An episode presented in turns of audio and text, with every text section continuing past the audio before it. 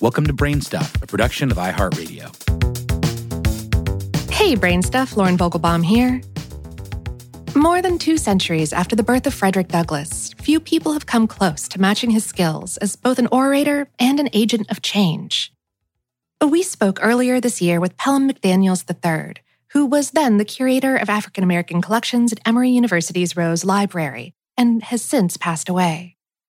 McDaniels said, "Why we should remember Douglass is because of what he represents to us even today, his ability to not only speak truth to power, but do so in such an eloquent way that he would challenge anyone who stands against him." Indeed, the power of Douglass's voice contributed greatly to the end of slavery, expansion of the right to vote, and the general push toward equal rights for all that still continues. So, where did Douglass get that power? He was born enslaved in eighteen eighteen on the coast of Maryland under the name Frederick Bailey. He recognized the value of literacy from an early age, and so he taught himself to read and write. He was hired out from ages eight to fifteen as a body servant or valet, and rebelled when his owner sent him to work in the fields. After a failed escape effort, he was sent back to Baltimore, where he connected with Anna Murray, a free Black woman. She helped him coordinate his escape and funded his train ticket, and as a result, he was able to make a break for New York City dressed as a sailor, where he was technically free but a fugitive nonetheless. Frederick married Anna, and the pair took the surname Douglass in an effort to keep from being captured. They relocated to Bedford, Massachusetts, and eventually had five children. But Douglass's drive for freedom didn't end with his own. He began attending abolitionist meetings, where he quickly gained a reputation as a gifted speaker and writer, and toured on behalf of the Massachusetts Anti-Slavery Society. Ironically, some of these same abolitionists thought him too well-versed and educated to have ever been enslaved. To prove his legitimacy, in eighteen forty-five, he published the first of three tomes, Narrative of the Life of Frederick Douglass. The ensuing publicity made him a target, however, and he had to spend time in Europe to prevent being re-enslaved. His freedom was eventually bought on his behalf by abolitionists, and he moved with his family to Rochester, New York, to enjoy free life. Douglass continued speaking on behalf of the abolition of slavery, but also took an interest in women's rights, though he thought that women's suffrage should come in time. McDaniels said he believed that there should be equality across the board. One of the things he argued against was women getting the right to vote first. By excluding Black men from this equation, it put Black men and women in great danger. And while some abolitionists decried the United States Constitution as being pro-slavery, Douglass eventually expressed that it wasn't that, but that it had been, perhaps purposefully, misinterpreted by people who stood to benefit. In his most famous speech, "What to the Slave is Fourth of July," he said, "What have I, or those I represent, to do with your national independence? Are the great principles of political freedom and of natural justice embodied in that Declaration of Independence extended to us?" McDaniels explained, he saw there was more to the Constitution than was gleaned. He also saw the elements of it that allowed for individuals in the country to be free and to pursue the possibilities.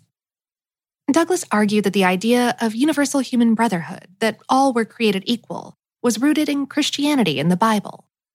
Although Douglass disagreed with the militant ideals of fellow abolitionist John Brown, he eventually came to see that federal military intervention, realized in the form of the devastating Civil War, would be necessary to eradicate slavery.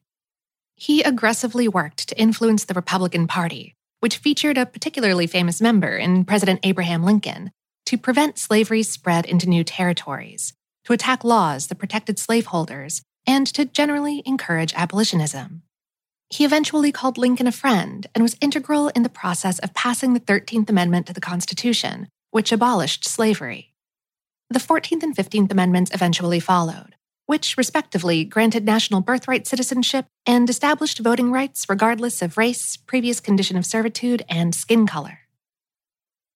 In eighteen seventy-two, Douglass and his wife Anna moved to Washington, D C to be nearer to a few of their children and to continue his activism.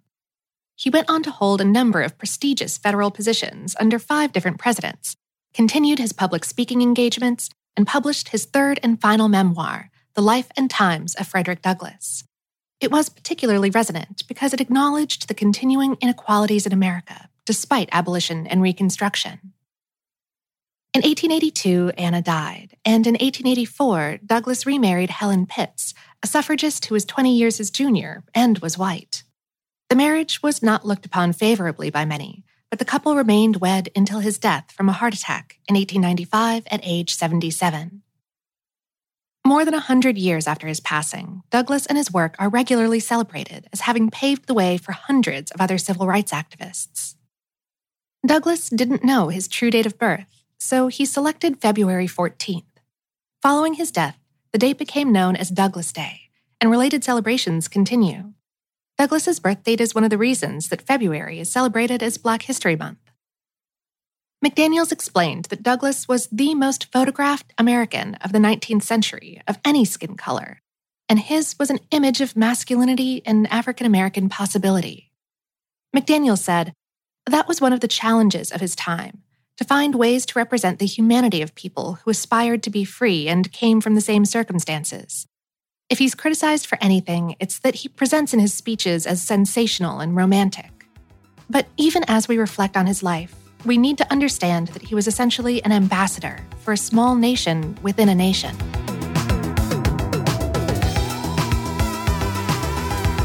Today's episode was written by Aaliyah Hoyt and produced by Tyler Klang. For more on this and lots of other topics, visit how stuff works dot com.